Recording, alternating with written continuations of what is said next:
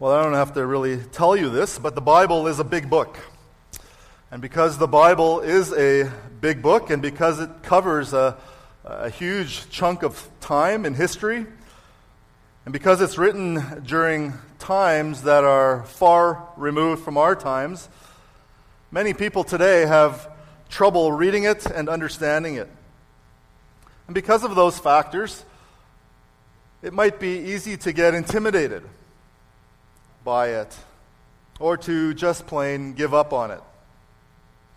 Even for Christians, instead of reading it as one story from beginning to end, which it is, it has the danger of becoming sort of a, a reference book where sometimes we just use it to look up a, a, particular subject that might be relevant at the time, whatever time of life or circumstances of life we're in. And so, if we use it that way, it, it becomes just sort of a, a sanctified search engine. The other reason people have trouble reading the Bible is because they say it's full of complexities. And that's sort of related to the first issue, but it's more than just the cultural gap and the time gap. They say it doesn't speak directly to the issues of our day.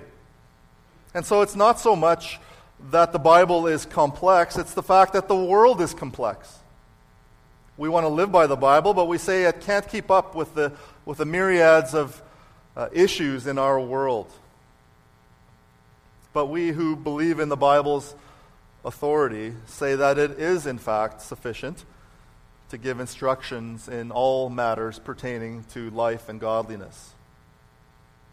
We would freely admit that it doesn't speak to every single detail of every issue, but it does provide general, overarching, big picture principles that we can apply to every single issue.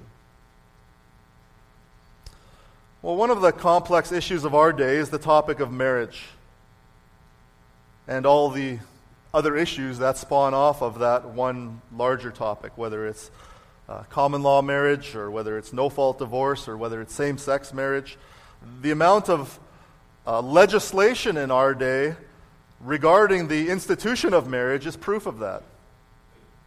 What seems like it should be a pretty simple concept one man and one woman entering into one lifelong covenant has somehow become complex and complicated and confusing and in many ways chaotic.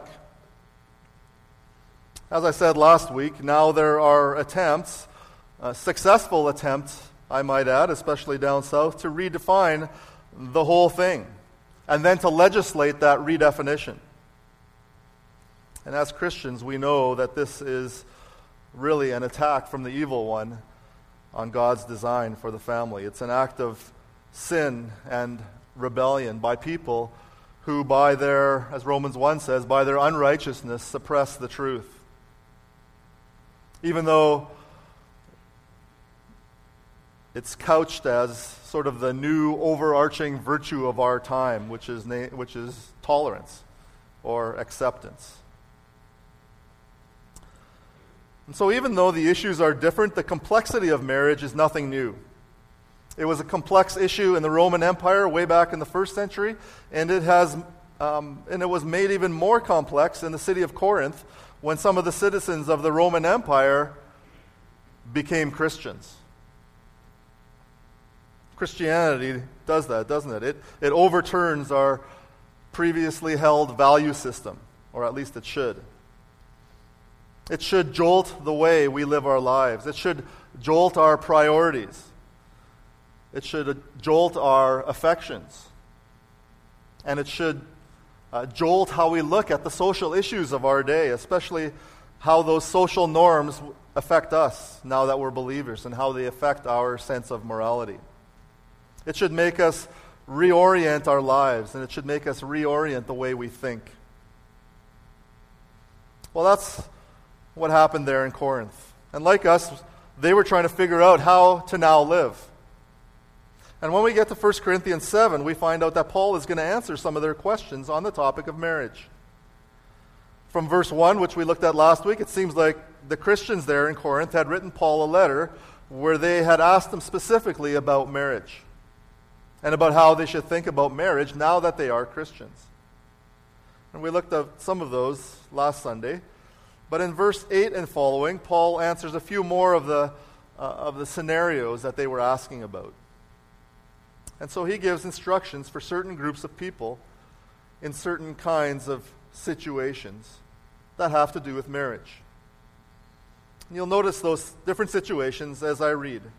And so if you have your Bibles, uh, if you haven't got them open yet to 1 Corinthians 7, I encourage you to do that now. And I'm going to be reading just verses 8 to 16 today.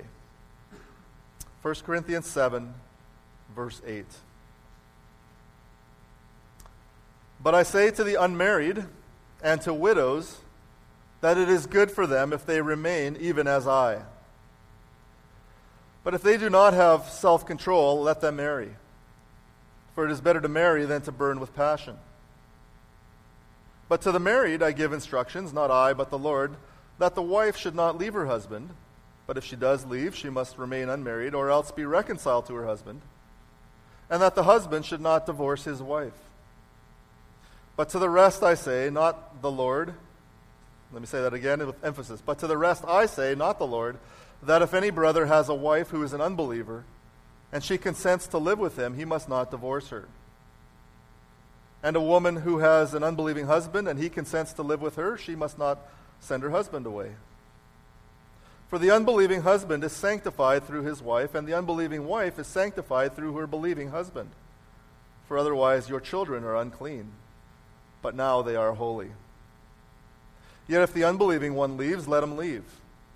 The brother or the sister is not under bondage in such cases, but God has called us to peace. For how do you know, wife, whether you'll save your husband, or how do you know, husband, whether you will save your wife? And so here we have Paul answering questions to people, um, to a church, who are saying, What do we do about these kind of relationships now that I'm a Christian? Some of them were single, some were married, some were widows, some were divorced. In some marriages, one spouse became a Christian, but the other spouse didn't. And then add to all those the situation, all, all those situations the fact that they lived in a culture where immorality and fornication and prostitution were just part of life. And now you have these new Christians wondering, what do I do about this now? What do I do about the situation in which I find myself?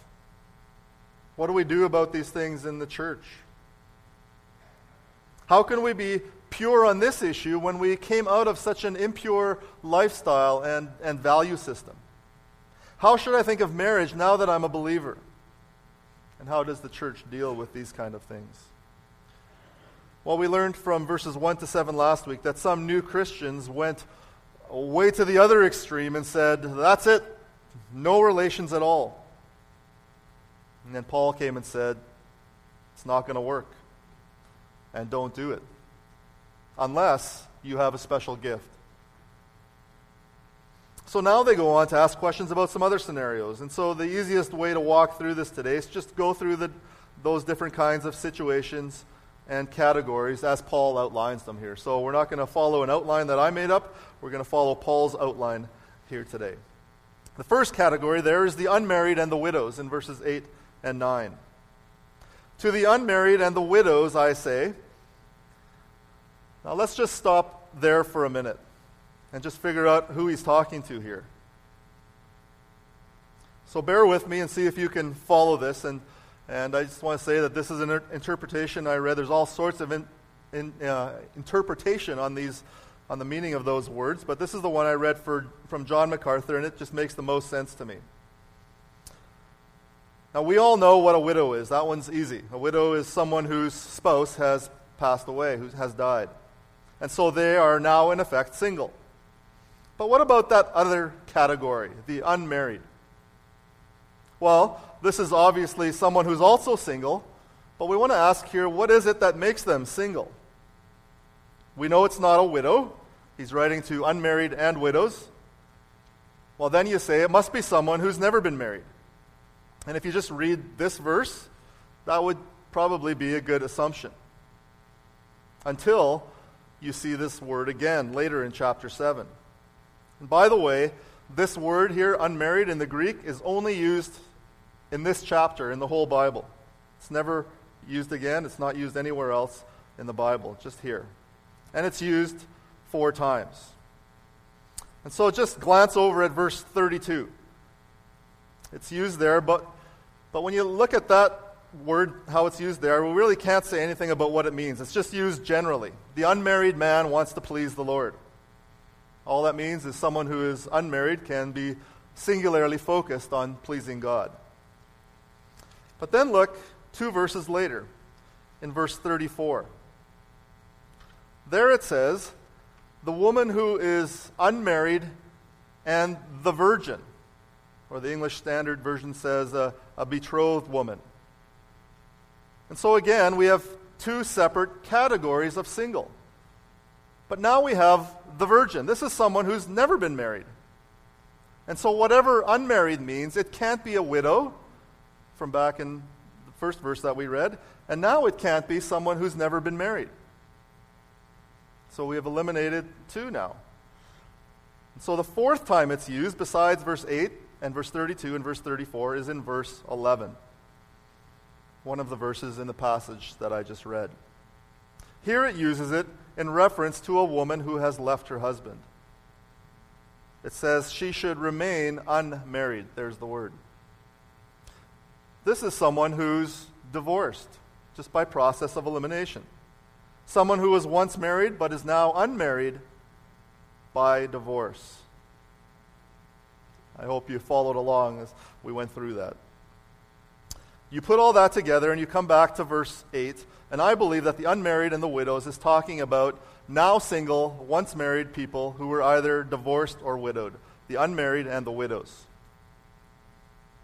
I said last week that divorce was very common in that culture, just like ours today, so I think that fits. So, what does Paul say to this group? He starts off by saying, It is good for them to remain as I. He says it's okay, it's good for them to stay single. He said that back in verse 7, and he's going to say it again later in the chapter a few times. And as we go through this chapter, we're going to talk about singleness as well. It's a good thing to be single, he says. It gives them certain advantages in serving God. It allows them to focus on pleasing God, to have one priority all on its own instead of one among many. They can focus on pleasing God in a way that married people can't. It's good, but it's not the only option. In fact, it's probably not the majority standard option. Verse 9 says, If they don't have self control, let them marry. For it is better to marry than to burn with passion. And so here we get to the fact that the standard uh, if you want to put it as a gift, the standard gift for most people regarding the use of the body is not self control. And if you don't have the gift of self control in this area, then Paul says get married.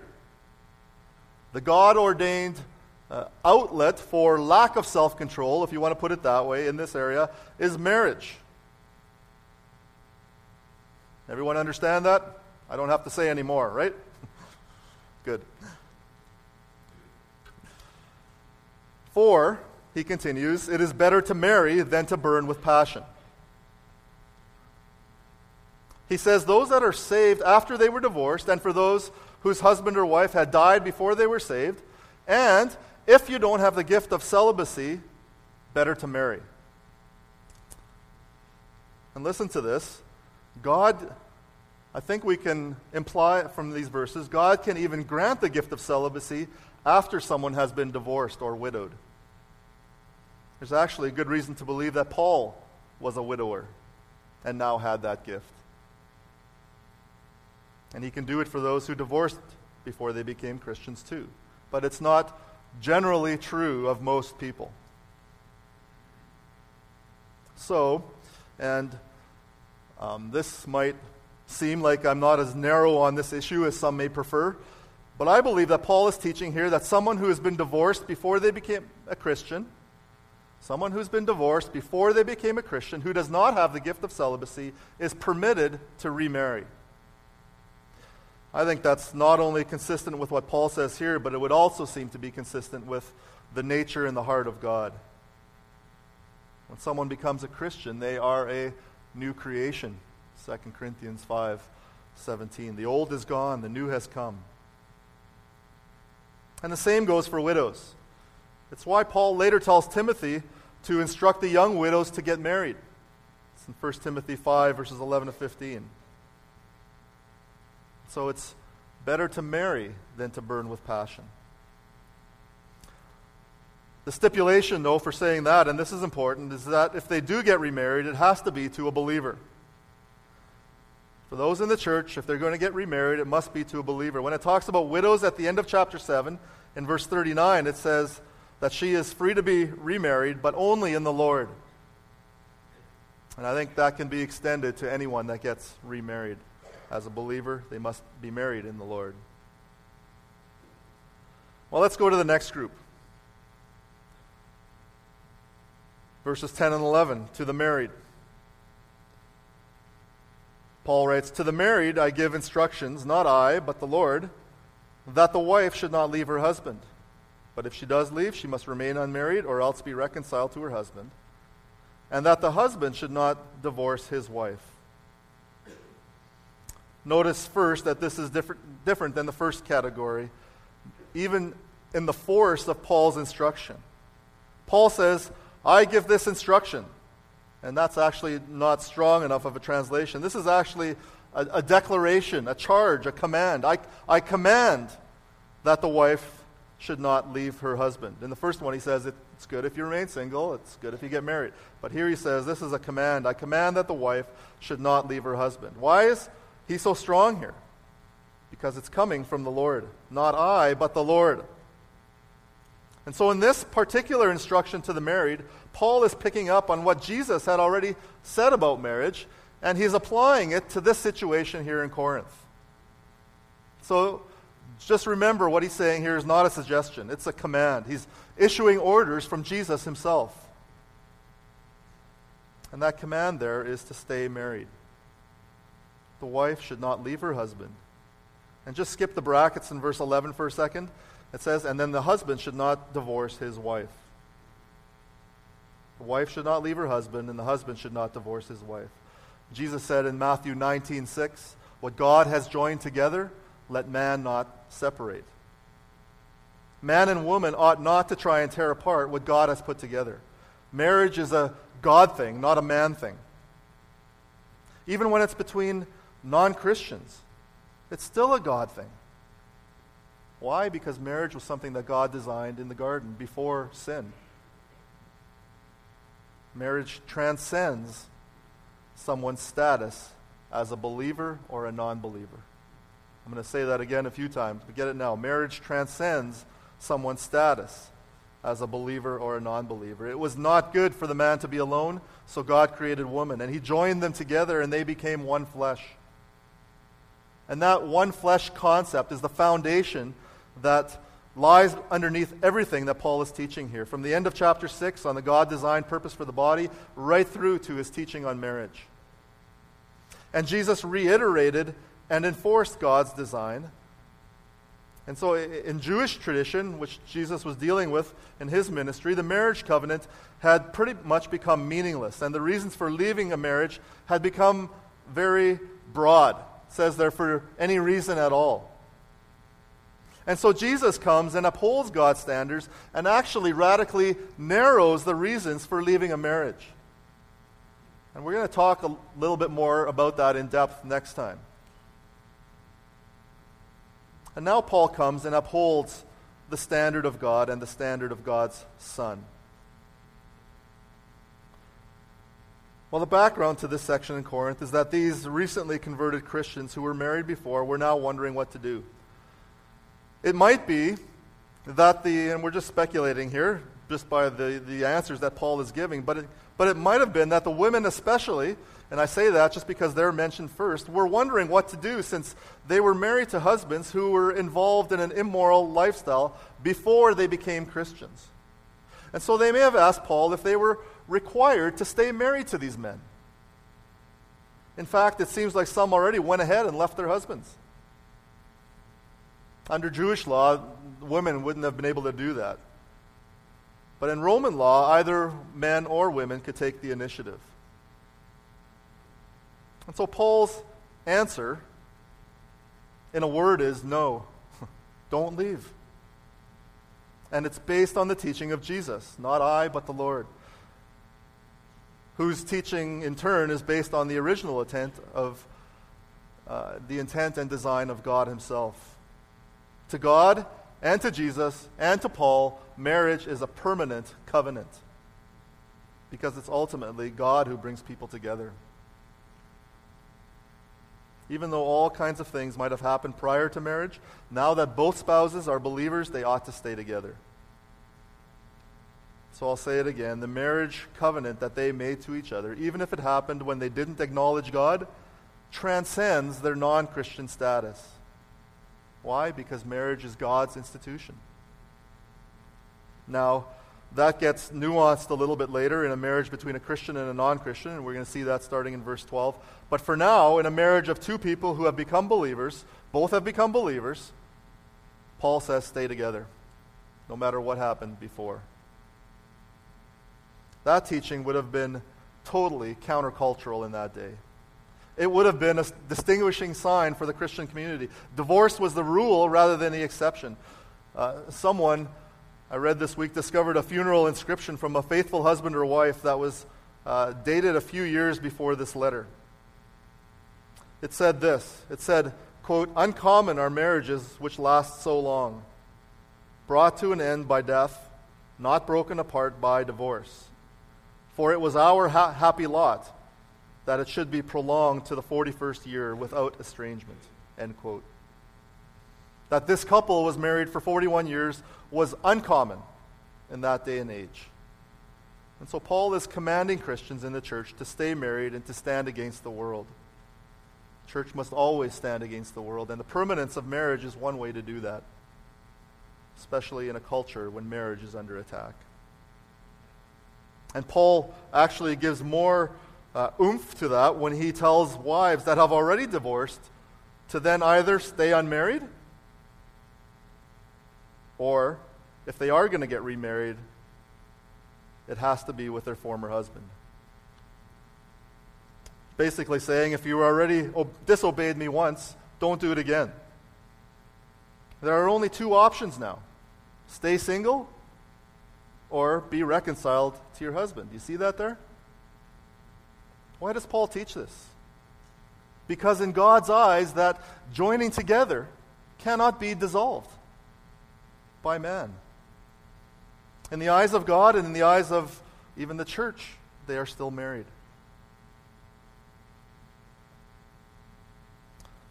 Well, Paul introduces another category in verse 12, and he just calls them there the rest. To the rest I say.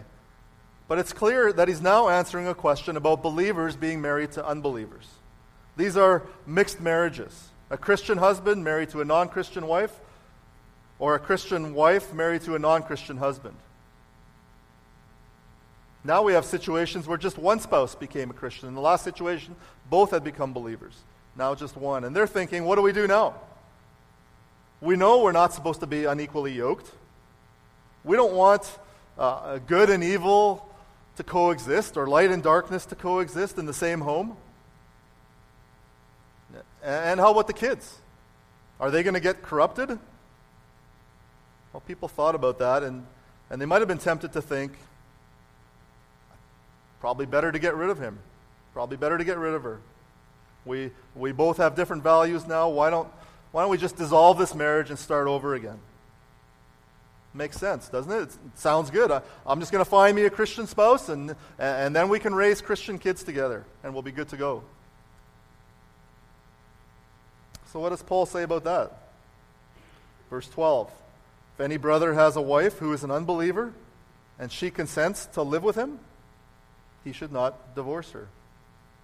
If any woman has a husband who, has an, who is an unbeliever and he consents to live with her, she shouldn't divorce him. Again, the answer is no. Divorce is not an option. Here, Paul says that this advice comes from him, not the Lord. So now it's the opposite. This For it was I, the Lord, not I, and now it's from him and not the Lord. And all that means is that Jesus did not deal with this particular issue when he was talking about marriage and divorce. Jesus dealt, as I said before, with mostly a Jewish audience working with Jewish traditions. Paul now is dealing with a mostly Gentile audience functioning under uh, the Roman system. But Paul is not, get this, contradicting Jesus' teaching.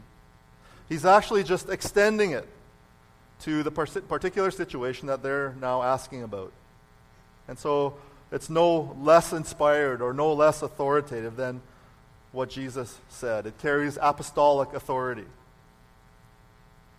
And so he says if that unbeliever wants to be married to the believer, the believer ought to stay married. Now, why would Paul say that? We all know that believers should marry believers. I just said that a while ago about widows. They need to be married only in the Lord. And that's true.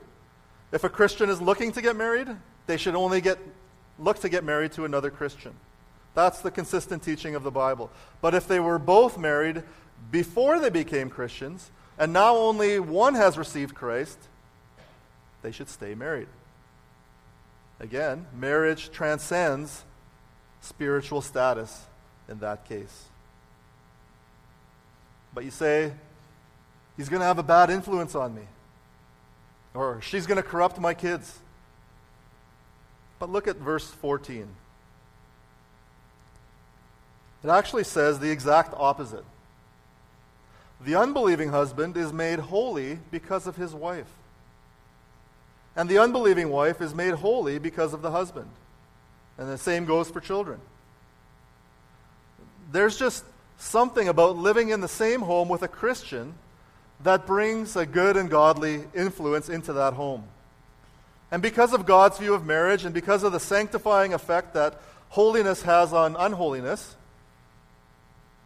Paul says, stay right there. God's grace toward a Christian will have a spillover effect. It'll be an avenue of blessing. In those kinds of situations, and in those kind of situations only, God will use a believer's holiness to have a bigger influence than an unbeliever's unholiness. In those kinds of situations where two people become Christians after they were or sorry, when one person becomes a Christian, the other person doesn't after, after they became a, sorry, let me say that again. If they, if one person in that marriage becomes a Christian and the other person doesn't, God will use that believer's holiness to have a bigger influence than an unbeliever's unholiness. He will send a sphere of blessing into that home, into a family in which the Christian lives. If you're in a situation like that, if you became a Christian after you were married, this is an encouraging promise for you. And especially because there might be times when you might get discouraged, not thinking that you're getting anywhere. But based on this passage, your presence in that home brings an added blessing to your spouse and to your children that would not otherwise be there. Keep praying. Keep living a, a, a righteous life in obedience to God. Because you are a Christian, your spouse and your children have uh, an access to the gospel that they would not otherwise have. Because you're a Christian, your spouse and your children have access to godly values that they would not otherwise have. Because you're a Christian, your spouse and your children have access to a church that they would not otherwise have. So take heart. Be encouraged. Stay right there. Keep living the gospel before your family, and you're going to have a sanctifying, shaping influence in your home as God lives in you through his Spirit. Now, there is a BUT there, a contrast, a but. In cases where a Christian lives with a non Christian, and the non Christian spouse does not consent to live with a believing spouse, it says the believer is not under bondage in such cases. If the non believer does not want to be in a marriage, this says let him leave or let her leave. Don't scratch and claw to make them stay. If they want out, and, remember, that's the stipulation here, if they want out, don't do everything in your power not to let that spouse out. Don't say, I'm not going to let him get out of it because, well, he needs to get saved. And I'm the one that's going to get him there. Well, verse 16 addresses that. How do you know, wife, whether you'll save your husband? Or how do you know, husband, whether you'll save your wife? So this applies to an unbelieving spouse who does not consent to live with a believing spouse. It says the believer is free to let the unbeliever leave, and by implication, is also free to remarry. And the underlying principle behind that is God has called you to peace. Well, I'm just going to leave that right there as a teaser for you to come back in a couple of weeks. Next week we have, uh, we have uh, Harv Martins here from Gospel to Asia, but in two weeks I'm going to talk about the Bible's view, view of divorce and remarriage, and we'll bring Jesus' view into it. We'll go all the way back to Moses, and then we'll talk to, about this instance here as well in Paul. And so we're going to talk more about the leaving, the not bound part then. But I just want to end today by showing you how all this is rooted in gospel truths. Marriage is intricately connected to the relationship between God and us, and between Christ and the church. And those relationships have a sense of permanence about them.